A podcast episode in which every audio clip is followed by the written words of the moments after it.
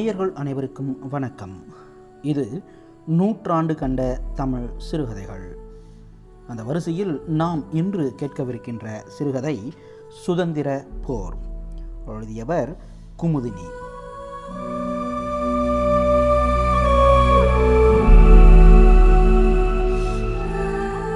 குமுதினி என்னும் ரங்கநாயகி ஸ்ரீரங்கத்தில் பிறந்தவர். மிக குறைவான சிறுகதைகளையே எழுதியுள்ளார். ஒரு நாவலும் சில நாடகங்களும் இவரால் எழுதப்பட்டுள்ளன. பத்திரிகைகளில் தொடர்ந்து நிறைய கட்டுரைகளை எழுதியுள்ளார். இவை தொகுக்கப்பட்டு சுமார் பதினைந்து புத்தகங்களாக வெளிவந்துள்ளன. மொழிபெயர்ப்பு துறையில் தொடர்ந்து செயல்பட்டு வந்துள்ளார். தாகூர், குமரப்பா ஆகியோரின் ஆக்கங்களை தமிழில் மொழிபெயர்த்து தந்துள்ளார். ஆயிரத்தி தொள்ளாயிரத்தி ஐந்தில் பிறந்தவர் குமுதினி. நேயர்கள், இப்பொழுது கேட்கலாம் சுதந்திர போர் சிறுகதை. சிலர் விவாகம் செய்து கொள்கின்றனர், சிலருக்கு விவாகம் செய்து வைக்கப்படுகின்றது. நமது தேசத்தில் அநேகமாய் விவாகம் செய்து வைக்கப்படுகிறது. ஆனால் கிருஷ்ணன் மட்டும் தான் எப்பொழுதாகிலும் விவாகம் செய்து கொண்டால் அவன் என்னவோ சுவாமி விவேகானந்தர், ராமகிருஷ்ணர் இவர்களுடைய உபதேசங்களை படித்த பின் பிரம்மச்சாரியாகவே இருப்பதென தீர்மானித்திருந்தான். இருந்தும் எப்பொழுதாகிலும் கல்யாணம் செய்து கொள்வதென்றால் பெண்ணை முன்னதாக பார்த்து அவள் தனக்கு பிடித்திருந்து அவளுக்கும் தான் பிடித்திருந்தால்தான் விவாகம் செய்து கொள்வதென தீர்மானித்திருந்தான். இவ்வித கொள்கைகளிலிருந்து கிருஷ்ணன் ஆர் கிருஷ்ணன் இன்ஜினியரிங் காலேஜின் நான்காவது வருஷத்திய மாணாக்கன். சாதாரண வாலிபர்களை போன்றவன் அல்ல என்பதும் வாழ்க்கையில் உயர்ந்த லட்சியங்கள் உடையவன் என்பதும் தெரியவரும். அவனுக்கு ஒரு தினம் ஒரு கடிதம் வந்தது. உனக்கு விவாகம் நிச்சயம் செய்திருக்கிறேன், காலேஜ் எப்பொழுது மூடுவார்கள் என்பதை எழுது, அதற்கு தகுந்தபடி முகூர்த்தம் வைக்க வேண்டும். இவ்வாறு அவனுடைய தகப்பனார் அந்த கடிதத்தில் எழுதியிருந்தார். இதை படித்ததும் கிருஷ்ணனுக்கு கோபம் அதிகமாக வந்தது. இதென்ன, இந்தியர்களே இந்த மாதிரி தான், தாய் தகப்பன்மார்கள் நமக்கு சிறிதும் சுதந்திரம் கொடுப்பதே இல்லை, வெளி மரியாதைக்காகிலும் உனக்கு சம்மதமா என்று ஒரு வார்த்தை கேட்டார்களா? கண்மூடி அதிகாரம், நியாயம் என்பது கொஞ்சம் கூட காணவில்லை. பெண் சாதியை கட்டிக்கொண்டு ஆயுள் முழுவதும் கஷ்டப்பட போகிறவன் நானா நீங்களா? என் அபிப்பிராயத்தை ஒரு வார்த்தை கேட்டால் என்ன? தகப்பனாரின் அதிகாரத்திற்கும் ஒரு எல்லை இல்லையா என்று இறைந்தான். கோபத்தில் குதித்தான். ஆனால் இவையெல்லாம் கிண்டியில் அவனுடைய ஹாஸ்டல் அறைக்குள் நடந்தவை. அறையில் வேறு ஒருவரும் இல்லை. ஒரு பாவமும் அறியாத அந்த அறை சுவர்கள் அவனுடைய திட்டுக்களையும் கோபத்தையும் தெய்வமே என்று பொறுத்து கொண்டன. கிருஷ்ணன் தன்னுடைய தந்தைக்கு கோபமாக கடிதம் எழுதினான். நான் இப்பொழுது விவாகம் செய்து கொள்ளப் போகிறதே இல்லை. பிற்பாடு செய்து கொள்ளும்போது நானாக பார்த்து எனக்கு பிடித்த பெண்ணைத்தான் செய்து கொள்ளப் போகிறேன். உரிய காலத்தில் அதற்கு விடை கிடைத்தது. நான் நிச்சயம் செய்திருக்கையில் மாட்டேன் என்கிறாயா? கட்டாயம் செய்து கொள்ளத்தான் வேண்டும். பெண் நன்றாக இருக்கிறாள், படிக்கிறாள், சொத்து இருக்கிறது என்றெல்லாம் நான் சமாதானம் சொல்லப் போவதில்லை. அதெல்லாம் அந்த பாயிண்டில் சேராது. நான் சொல்வதெல்லாம் நான் ஏற்பாடு செய்திருக்கிறேன், நீ செய்து கொள்ள வேண்டும் என்பதே. என்னுடைய பிள்ளைக்கு நான் சொல்வதை கேட்க வேண்டும் என்ற ஞானம் இருக்கும் என்று நம்புகிறேன். இவ்வாறு தகப்பனார் எழுதினார். அவ்வித கண்டிப்பான பேர்வழி கிருஷ்ணனின் தந்தையாகிய ஸ்ரீ தேவராஜ ஐயர். தான் கோபித்து கொண்டிருப்பதை காண்பிப்பதற்காக கிருஷ்ணன் இந்த கடிதத்திற்கு பதில் எழுதவில்லை. அடுத்த மாதம் அவனுக்கு பணம் அனுப்பின சமயம் அவனுடைய தகப்பனார் எழுதியிருந்தார். உனக்கு இந்த மாதம் பதினெட்டாம் தேதியுடன் காலேஜ் மூடிவிடுகிறார்கள் என்று அறிகிறேன். இருபத்தி இரண்டாம் தேதி விவாகத்திற்கு முகூர்த்தம். ஆகையால் நீ சென்னையிலேயே இரு, நாங்கள் இருபதாம் தேதி அங்கே வருகிறோம். பிறகு அடியில் ஏதோ ஞாபக மறதியில் விட்டுப்போன சமாச்சாரம் மாதிரி இதையும் எழுதியிருந்தார். பெண் ஸ்ரீ ஏ வி சாஸ்திரியின் ஒரே மகள் ருக்மிணி. அவர்கள் மயிலாப்பூர் லஸ்ஸில் லட்சுமி விலாசத்தில் இருக்கிறார்கள். ஐந்து, ஆறு, ஏழு, எட்டு என்று ஒவ்வொன்றாய் பத்து தேதியாகிவிட்டது. என்ன செய்வதென்று கிருஷ்ணனுக்கு தெரியவில்லை. ஆனால் ஒன்று மாத்திரம் அவன் தீர்மானித்திருந்தான். என்ன ஆனாலும் சரி, இந்த கல்யாணத்திற்கு மாத்திரம் தான் உட்படுவதில்லை என்று. தன்னுடைய இஷ்டப்படிதான் இந்த விஷயத்தில் நடக்க வேண்டுமென்ற கொள்கையை ஸ்தாபிப்பதற்காக கிருஷ்ணன் தன்னுடைய உயிரை வேண்டுமானாலும் கொடுத்து விடுவதென தீர்மானித்திருந்தான். அப்படி ஏதாவது செய்தால்தான் இந்த தந்தைக்கு புத்தி வரும். இனியாயிலும் பிள்ளைகளை கட்டாயப்படுத்தி கல்யாணம் செய்து வைக்காமல் இருப்பார்கள் என்று எண்ணினான். ராஜ மகேந்திரபுரத்தில் பெரிய இன்ஜினியராக இருக்கும் ஸ்ரீ தேவராஜ ஐயர் தம் பிள்ளையின் மனதில் தோன்றும் இவ்வித எண்ணங்களை பற்றி ஒன்றும் அறியாதவராய் நிச்சிந்தையாக கல்யாண கடிதங்கள் அனுப்ப வேண்டியவர்களின் விலாசங்களை தம் குமாஸ்தாவிடம் சொல்லி கொண்டிருந்தார். கிருஷ்ணன் இதே விஷயமாக அதிகம் ஆலோசித்த பின் சந்நியாசம் எடுத்துக்கொண்டு தன்னுடைய கல்யாணத்திற்கு நான்கு தினம் முன்பே வடக்கே போய்விடுவதென்று தீர்மானித்தான். பிள்ளைகளுக்கு தகுந்த சுதந்திரம் கொடுக்காத தகப்பன்மார்களுக்கெல்லாம் சரியான புத்தி கற்பித்து தன்னுடைய லட்சியத்தை நிலைநிறுத்தி தன்னையே பலியாக்கி கொள்ள வேண்டும் என்று முடிவு செய்தான். இதை நன்றாக விளக்கி ஒரு கடிதம் எழுதி வைக்க வேண்டும்.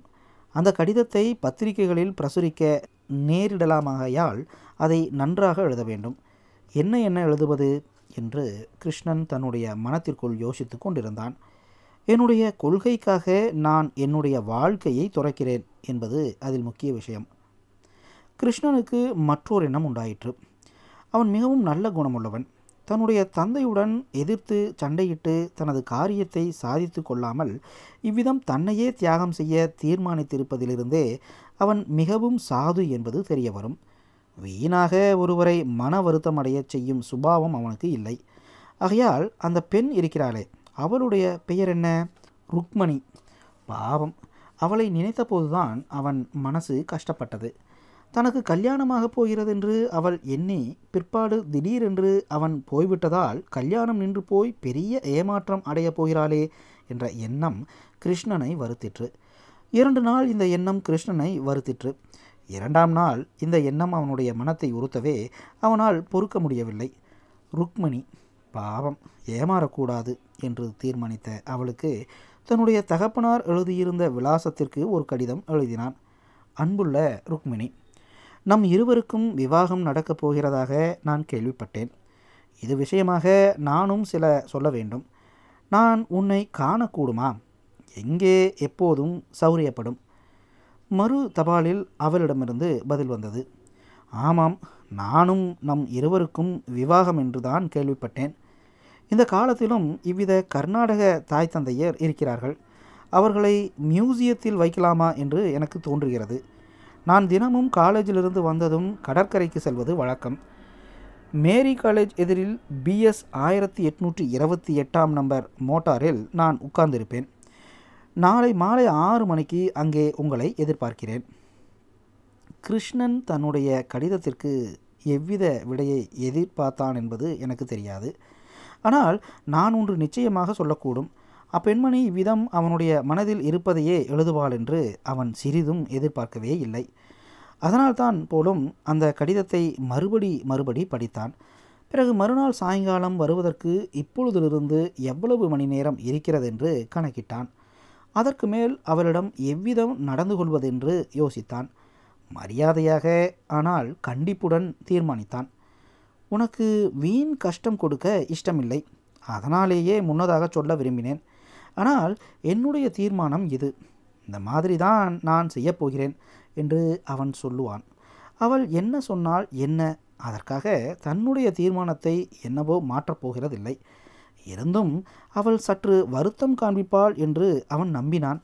மறுதினம் எந்த டை கட்டிக்கொண்டு எந்த கோட்டு தரித்து கொள்வதென்று நிச்சயித்துவிட்டு கவலையின்றி தூங்கச் சென்றான் கிருஷ்ணன். மயிலாப்பூர் சமுத்திரக்கரையை உங்களுக்கு தெரியுமல்லவா? ஆகையால் நான் அதை வர்ணிக்க வேண்டியதில்லை. வழக்கம் போல் அங்கே சமுத்திரம், கரை, மணல், காற்று, தார் ரோடு, மோட்டார் வண்டிகள், காற்று வாங்குவதற்கென்று அலங்கரித்து கொண்டு வந்திருக்கும் பெண்மணிகள், அங்கே வருவதற்கென்று தாம் ஒன்றும் அலங்கரித்து கொள்ளவில்லை என்று பாவிக்கும் ஆடவர்கள் ஆகிய எல்லோரும் ஆஜராக இருந்தனர். கிருஷ்ணனும் ஐந்தே முக்கால் மணிக்கு அங்கே வந்து சேர்ந்தான். மறுதினம் உலகத்தையே துறந்து சந்நியாசியாக போகிற வைராகியம் அவனுடைய முகத்தில் காணப்பட்டது. குறிப்பிட்ட இடத்திற்கு சற்று தூரத்திலேயே நின்று கொண்டு ஆறு மணியாகும் வரை காத்திருந்தான். ஐந்து ஐம்பதற்கு ஒரு சிவப்பு சலூன் பிஎஸ் ஆயிரத்தி எட்நூற்றி இருபத்தி எட்டாம் எண்ணுடன் கம்பீரமாக வந்து மேரி காலேஜிற்கு எதிரில் நின்றது. அவ்வண்டியின் முன்புறம் வண்டி ஓட்டுபவனும் ஓர் ஆயாவும் உட்கார்ந்திருந்தார்கள். பின்புறம் அவள் சுமாராக லட்சணமாக இருப்பாள் என்றே கிருஷ்ணன் எதிர்பார்த்தான். ஆனால் இவ்வளவு அழகா, முற்றாத பூங்குடி போன்ற மெலிந்த சரீரமும் உயரமான வாட்டமான தேகமும் கொண்ட தேவ மங்கை போன்ற பெண் உட்கார்ந்திருந்தாள். வயது பதினெட்டு இருக்கலாம். அவள் தான் உட்கார்ந்திருப்பதால் அந்த வண்டிக்கே ஓர் அழகு கொடுத்து அதை பிரகாசிக்க செய்பவளாய், யாரையோ எதிர்பார்ப்பவள் போல் பாதையில் செல்பவர்களை ஆவலாய் நோக்கினாள். கிருஷ்ணன் மறுபடி வண்டியின் எண்ணை பார்த்து தன்னுடைய ஜேபியில் இருக்கும் கடிதத்தின் எண்ணுடன் ஒப்பிட்டு கொண்டான். இது முற்றும் அனாவசியமான செய்கை. அந்த வண்டியின் எண் அவனுக்கு நெட்டுருவாகி இருந்தது. இருந்தும் அந்த பெண்ணை பார்த்ததும் அவனுக்கு உண்டான உணர்ச்சி சற்று தணிவதற்கு இச்செய்கை அவகாசம் அளித்தது. பிறகு டையை சரிப்படுத்தி கொண்டு முகத்தில் வைராகியம் தோன்ற வண்டி அண்டையில் சென்றான். இருவர் கண்களும் சந்தித்தன. ருக்மிணி புன்சிரிப்புடன் நமஸ்கரித்தாள். வண்டியில் உட்காரீர்களா அல்லது கீழே இறங்கி நடக்கலாமா என்று கேட்டாள். கிருஷ்ணனுக்கு தான் சொல்ல வந்ததை அந்த ஆயாவின் எதிரில் சொல்ல விருப்பமில்லை. ஆகையால் மிக மரியாதையுடன் வண்டியின் கதவை திறந்து கொடுத்து, கொஞ்சம் நடக்கலாமா என்றான். ருக்மிணியும் சம்மதிக்கவே இருவரும் இறங்கி சென்றனர். கிருஷ்ணனுக்கு எப்படி ஆரம்பிப்பது, என்ன சொல்வது என்று தெரியவில்லை. ஆகையால், உன்னுடைய பாடம் என்ன என்றான். எக்கனாமிக்ஸும் பாலிடிக்ஸும் என்றாள் அவள். மூன்றாம் வகுப்பா? ஆம். இப்படி பேசிக்கொண்டே இருவரும் சென்று கரையோரமாக மணலில் உட்கார்ந்தனர். இந்த கல்யாணம் என்று வெறுப்புடன் ஆரம்பித்தான் கிருஷ்ணன். ஆமா என்று வருத்தத்துடன் தலை ஆட்டினாள் ருக்மிணி. உனக்கும் இஷ்டமில்லையா? கொஞ்சம் கூட இல்லை. அவரவர்கள் அபிப்பிராயத்தை கேட்காமல் செய்வதென்றால் நீ இதற்கு சம்மதிக்க மாட்டாயே. சம்மதிக்கக்கூடாது, என்ன செய்வதென்று எனக்கு தெரியவில்லை என்று தலையை தொங்கவிட்டு கொண்டு சொன்னாள் ருக்மிணி. அவளுடைய வருத்தம் கிருஷ்ணனின் மனத்தை கரைத்து விட்டது. சம்மதிக்கவே சம்மதிக்காதே, நான் உனக்கு உதவி செய்கிறேன், நான் ஓடி போய் விடப்போகிறேன் என்றான். என்ன? ஆமாம், அதை சொல்வதற்காகத்தான் உன்னை பார்க்க வேண்டுமென்றேன். கல்யாணம் செய்து கொள்ளப் போகிறது நாம் தானே. அப்படி இருக்க நம்மை கேட்காமல் ஏற்பாடாயிருக்கும் இந்த கல்யாணத்திற்கு கொஞ்சமும் சம்மதிக்கக்கூடாது. ரணி, நான் சந்நியாசம் வாங்கி கொண்டு வடக்கே போய்விட போகிறேன். அப்படி போனால் உங்களுடைய அப்பா என்ன செய்வார்? செய்வதென்ன, புத்தி வரும் என்று ஆத்திரமாக கூறினான் கிருஷ்ணன். அவனுடைய கண்களில் தீப்பொறி பறந்தது. நிமிர்ந்து உட்கார்ந்தான். அவனுக்கு தான் என்ன தைரியம்! கோபத்தில் எவ்வளவு அழகாக இருந்தான்! ருக்மிணி அவனை பரிந்த கண்களுடன் நோக்கினாள். அவளுக்கு அவனிடம் பக்தி உண்டானதில் ஆச்சரியமில்லையே. எல்லாவற்றையும் நான் துறந்து விடப் போகிறேன், எனக்கு உலகமே வேண்டாம். இருபதாம் தேதி நான் மறைந்து விடப் போகிறேன். அன்றைக்கு என்னுடைய தகப்பனார் வருவார். ஆனால் அவர் என்னை பார்க்க மாட்டார். இவ்விதம் கண்டிப்புடன் இருந்தால்தான் இனிமேலாகிலும் மற்ற தகப்பன்மார்கள் தங்களுடைய பிள்ளைகளை கட்டாயப்படுத்தாமல் இருப்பார்கள், பிள்ளைகளுக்கு சுதந்திரம் கொடுப்பார்கள். ஆனால் நீங்கள் கஷ்டப்பட வேண்டுமே என்று அனுதாபத்துடன் கூறினாள் ருக்கு. ஒரு லட்சியத்திற்காக நமது உயிரையும் கொடுக்க தயாராக இருக்க வேண்டாமா? ஆமாம் ஆமாம் என்றாள் ருக்கு. இப்பொழுது அவளுடைய கண்களும் தான் செய்யப்போகும் தியாக உணர்ச்சியினால் பளபளவென்று பிரகாசித்தன. முன்பின் அறியாத ஒரு மிருகத்திற்கு கல்யாணம் செய்து கொடுத்து அவன் திட்டினாலும் அடித்தாலும் பொறுத்து கொண்டு அவனுடைய இஷ்டப்படியெல்லாம் ஆடிக்கொண்டு சாகும் வரை அவனை தவிர வேறு கதி இல்லை என்று எவ்வளவு பெண்கள் திண்டாடுகிறார்கள். அப்படி அவன் சொன்னதை கேளாமல் அது கொடுமை என்று சொன்னால் நம்முடைய பக்கம் பரிந்து பேசுகிறவர் எவரும் இல்லை என்று ருக்கு ஆத்திரமாக பேசினாள். அவ்வப்போது அவனுடைய வதனத்தில் வெறுப்பு, உதாசீனம், ஆத்திரம், கோபம், வருத்தம் முதலிய எல்லா உணர்ச்சிகளும் மாறி மாறி தோன்றும் சமயம் அது எவ்வளவு வசீகரமாக தென்பட்டது! அந்த முகத்தை கண்டவர் அதனுடைய அழகில் ஈடுபடாமல் இருக்க முடியுமா? நான் உன்னை திட்டுவேனா, அடிப்பேனா, எந்த விஷயத்திலாகிலும் சிறிதாகிலும் நிர்பந்தம் செய்வேனா என்று சற்று மனஸ்தாபப்பட்டு கேட்டான் கிருஷ்ணன். ருக்குவின் முகம் வெட்கத்தால் சிவந்தது. இல்லை, உங்களை சொல்லவில்லை, பொதுவாக சொன்னேன் என்று தலையை குனிந்து கொண்டு சொன்னாள். கிருஷ்ணன் தலையை ஆட்டினான். ஆமாம் ஆமாம், எனக்கு தெரியும், சதா நச்சு நச்சு என்று புருஷனுடைய வருத்தம் தெரியாமல் அவனை தொந்தரவு செய்து அவனுடைய இரத்தத்தை உறிஞ்சுவது போல் அவன் எவ்வளவு சிரமப்பட்டு எவ்வளவு சம்பாதித்தாலும் அத்தனைக்கும் புடவையும் நகையும் வாங்கி கொண்டு அவனை திரும்பி கூட பார்க்காம தங்களுடைய பெருமையிலும் வம்பு பேசுவதிலுமே காலம் கழிக்கும் பெண்களை கட்டி கொண்டு எத்தனை பேர்கள் திண்டாடுகிறார்கள் என்றான். ருக்மிணி அவனுடைய பக்கமே பார்க்காமல் சமுத்திரத்தை பார்த்து கொண்டு, எனக்கு நகையே பிடிக்காது, தவிர புருஷனாக கொடுக்காததை நான் வாயை திறந்து கேட்பேனா, அதை விட பிராணனை விடுவது மேல் என்று ரோசமாக சொன்னாள். கிருஷ்ணன் ஒரு பெருமூச்சு விட்டான். இருட்டிவிட்டது. தூரத்தில் பாதையில் இருக்கும் விளக்கு வரிசைகள் அழகாயிருந்தன. நடுவானத்தில் அர்த்த சந்திரனுக்கு அருகில் இருக்கும் நட்சத்திரங்கள் அவர்களை பார்த்து மகிழ்வன போல் மினுக்கு மினுக்கின்றன. சம்சார வாழ்க்கையை பற்றி நான் அதிக மனக்கோட்டைகள் கட்டியிருந்தேன். ஒரு சிறிய விஷயத்திலும் ஓர் அற்ப விஷயத்திலும் கூட என்னுடைய மனைவியை கட்டுப்படுத்த மாட்டேன். அவளை என்னுடைய கண்ணுக்குள் மணியாக வைத்திருப்பேன். அவள் என் பேரில் சம்சயப்படும்படி நடந்து கொள்ள மாட்டேன். கல்யாணமாகி கொஞ்ச நாளானால் பல பேர்கள் ஒருவருக்கொருவர் அழுத்து கொண்டு சண்டையிடுகிறார்களே, நான் அந்த அலுப்புக்கு இடம் கொடுக்க மாட்டேன். தினமும் என்னுடைய மனைவிக்கு ஒரு புது விதத்தில் சந்தோஷம் உண்டாக்க பார்ப்பேன் என்றான். அவன் கடலின் அழகையாகிலும் நிலாவின் ரம்யமான காட்சியாகிலும் கவனிக்கவே இல்லை. அவை இருப்பது கூட அவனுக்கு தெரியுமோ என்பது சந்தேகம். தலை குனிந்து மணலில் ஏதோ கோலம் போட்டு கொண்டிருக்கும் ருக்மிணியின் முகத்தை கவனித்த வண்ணம் அவன் ஆவலுடன் நெருங்கி பேசினான். முதலில் அவர்கள் உட்கார்ந்த சமயம் இருவருக்கும் இடையில் ஐந்தடி தூரம் இருந்த போதிலும் இப்பொழுது ஒரே ஓர் அடி பன்னிரண்டு அங்குலம்தான் இருந்தது. நானும் தான் என்று ருக்மிணி தலை நிமிர்ந்து உருக்கமாய் சொன்னாள். நான் என்னுடைய கணவரை தெய்வம் போல் எண்ணுவேன். அவர் என்னை எந்த விஷயத்திலும் கட்டாயப்படுத்துவதாவது. அவருக்கும் எனக்கும் அபிப்பிராய பேதமே இராதே. அவர் எது சொன்னாலும் அந்தபடியே நான் கேட்பேன். அவ்விதம் செய்வதில் தான் எனக்கு சந்தோஷம் இருக்குமே தவிர என் இஷ்டப்படி நடப்பதில் இல்லை என்று சொல்லி அவளும் பெருமூச்சு விட்டாள். எல்லாம் வீணாகிவிட்டது. அதை பற்றி பேசி என்ன பயன் என்றான் கிருஷ்ணன். என்னுடைய வாழ்க்கையே வீணாகிவிட்டது என்று மேலும் சொல்லி பெருமூச்செறிந்தான். இலகிய மனத்தினாலாகிய ருக்மிணியின் கண்களில் ஜலம் ததும்பிற்று. மௌனமாக இருவரும் துயரத்தில் ஆழ்ந்தவர்களாய் சற்று நேரம் கடலை நோக்கிய வண்ணம் உட்கார்ந்திருந்தனர். பிறகு ருக்மிணிக்கு ஒரு எண்ணம் தோன்றவே, தகப்பனார் நிர்பந்திக்கிறார் என்பதனால் இந்த கல்யாணம் பிடிக்கவில்லையா, அல்லது அல்லது என்னை கண்டாலே பிடிக்கவில்லையா என்று மிருதுவான குரலில் கேட்டாள். கிருஷ்ணன் திடுக்கிட்டு உட்கார்ந்தான். என்னது, உன்னை கண்டால் பிடிக்கவில்லையா? உன்னை போன்ற பெண் கிடைக்க கொடுத்து வைத்திருக்க வேண்டுமே. அந்த மாதிரியெல்லாம் சொப்பனத்திலும் நினைக்காதே. ஒரு கொள்கை என்று இருக்கிறதல்லவா? ஒரு வார்த்தை என்னை கேட்டிருக்க வேண்டாமா? உன்னையும் கேட்டிருக்க வேண்டாமா? உனக்கு இஷ்டமில்லாது இருக்கும்போது உன்னை கல்யாணம் செய்து கொள்வது போன்ற கஷ்டம் எனக்கு வேறு எதுவும் இல்லை. உன்னுடைய மனசு சிறிது புண்படுவதை தடுக்க நான் ஏழு ஜென்மத்திற்கு நரகத்தை அனுபவிப்பேன் என்று ஆவலாய் சொன்னான்.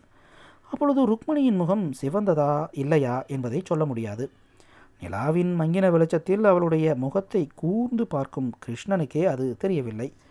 இருந்தாலும், உங்களுடைய அப்பாவிற்கு நீங்கள் ஒரே பிள்ளை அல்லவா? அவர் எவ்வளவு வருத்தப்படுவார் என்றாள். உன்னுடைய கஷ்டத்திற்கு மேற்பட்டதல்ல எனக்கு அவருடைய கஷ்டம். உனக்கு இஷ்டமில்லை என்ற ஒரே காரணத்திற்காகத்தான் நான் இந்த கல்யாணம் கூடாது என்கிறேன். எனக்கும் அப்பாவையும் அம்மாவையும் பற்றின கவலை இல்லையா? அவர்களுக்கும் வருத்தம் கொடுக்கக்கூடாது தான். ருக்மிணி தடுமாறினாள். என்ன சொல்வதென்று தெரியவில்லை. சற்று மௌனமாக உட்கார்ந்திருந்தாள். கிருஷ்ணன் மறுபடியும் ஒரு பெருமூச்சு விட்டு தனது கை கடிகாரத்தை பார்த்தான். நாளியாகிவிட்டது. நான் போக வேணும். வருத்தப்படாத. உனக்கு வேறு நல்ல அகத்துக்காரர் கிடைப்பார். உனக்காக உலகத்தை துறந்த சந்நியாசியை பற்றி எப்போதாகிலும் நினைப்பாயோ என்று கேட்டான். ருக்கு தேம்பி தேம்பி அழ ஆரம்பித்து விட்டாள். ஐயோ, நீங்கள் போகக்கூடாது. உங்களை தவிர நான் வேறு யாரையும் கல்யாணம் செய்து கொள்ள மாட்டேன். வீணாக ஒரு லட்சியத்திற்காக நம்முடைய தாய் தந்தையர்களுக்கும் கஷ்டம் கொடுத்து நம்முடைய வாழ்க்கையையும் பால் செய்யாதீர்கள். ஏதோ நம் தகப்பனார்களின் கொடுமையால் கஷ்டப்பட்டால் இனி நம்முடைய குழந்தைகளை அந்த மாதிரி கஷ்டப்படுத்தாமல் இருக்கலாம். அதை விட்டு நீங்கள் சந்நியாசியாக போய்விடுவதென்றால் நான் திரும்பி வீட்டிற்கு போக மாட்டேன். இங்கேயே சமுத்திரத்தில் விழுந்து விடுகிறேன் என்று கைகளால் முகத்தை மூடிக்கொண்டு அழுதாள். என் கண்ணே என்றான் கிருஷ்ணன். பிறகு நாமாயிலும் நம்முடைய குழந்தைகளுக்கு பூரண சுதந்திரம் கொடுக்க வேண்டும், நம்மை போல் அவர்கள் கஷ்டப்படும்படி செய்யக்கூடாது என்றான். ருக்மிணியும் அதற்கு சம்மதித்தாள். கிருஷ்ணன் அவளை ஜாக்கிரதையாக கையை பிடித்து அழைத்து வண்டியில் கொண்டு போய் விட்டான். இருபத்தி இரண்டாம் தேதி கிருஷ்ணனுக்கும் ருக்மிணிக்கும் விவாகம் இனிது நடந்தது. தம்முடைய கொடூர செய்கையால் பிள்ளை சந்நியாசியாக போக இருந்தவன் தெய்வ கதியாய் தப்பினான் என்பதை உணராமலே கிருஷ்ணனின் தகப்பனார் தம்பதிகளின் சந்தோஷத்திற்கு தாமே காரணம் என்று கர்வப்பட்டு ஜரிகை உத்தரியமும் சந்தன மார்புமாய் கல்யாணத்தில் குறுக்கும் நெடுக்குமாக உலாவினார்.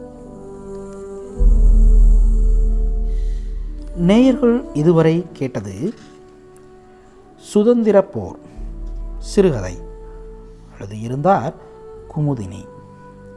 மீண்டும் மற்றுமோர் சிறுகதையோடு உங்கள் அனைவரையும் அடுத்த வாரமும் சந்திக்கின்றேன். வணக்கம் நேயர்களே.